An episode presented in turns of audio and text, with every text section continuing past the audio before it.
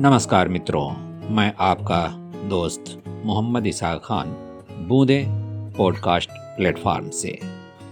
जी हाँ इन दिनों भारंगम, यानी कि भारत रंग महोत्सव की शुरुआत हो चुकी है।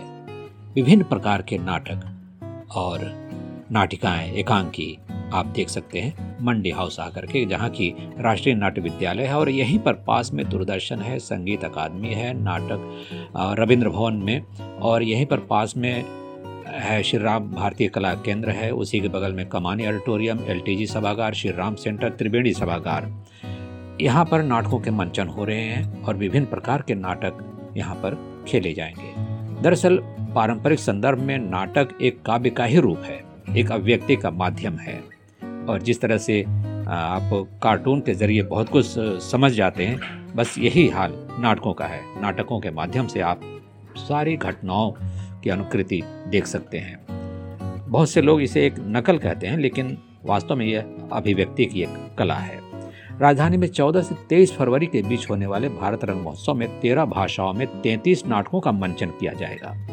और कमानी सभागार में 6 बजे से ये बंगाली नाटक जगन्नाथ से भारंगम का आगाज़ हो चुका है। और दिल्ली के साथ साथ जयपुर, राजमुंदरी, रांची, गुवाहाटी, जम्मू, श्रीनगर, भोपाल, नासिक और केवड़िया में भी भारंगम आयोजित किया जाएगा और इसमें कुल 80 नाटकों के मंचन किए जा रहे हैं।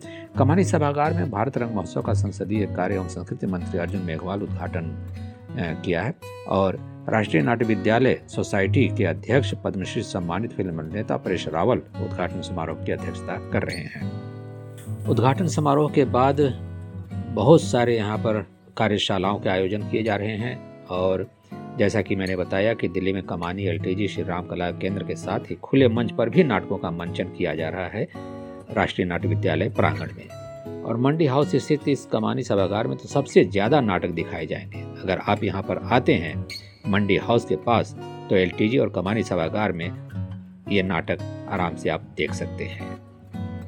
तो ये जानकारी थी मित्रों आपके लिए बूंदे पॉडकास्ट की तरफ़ से।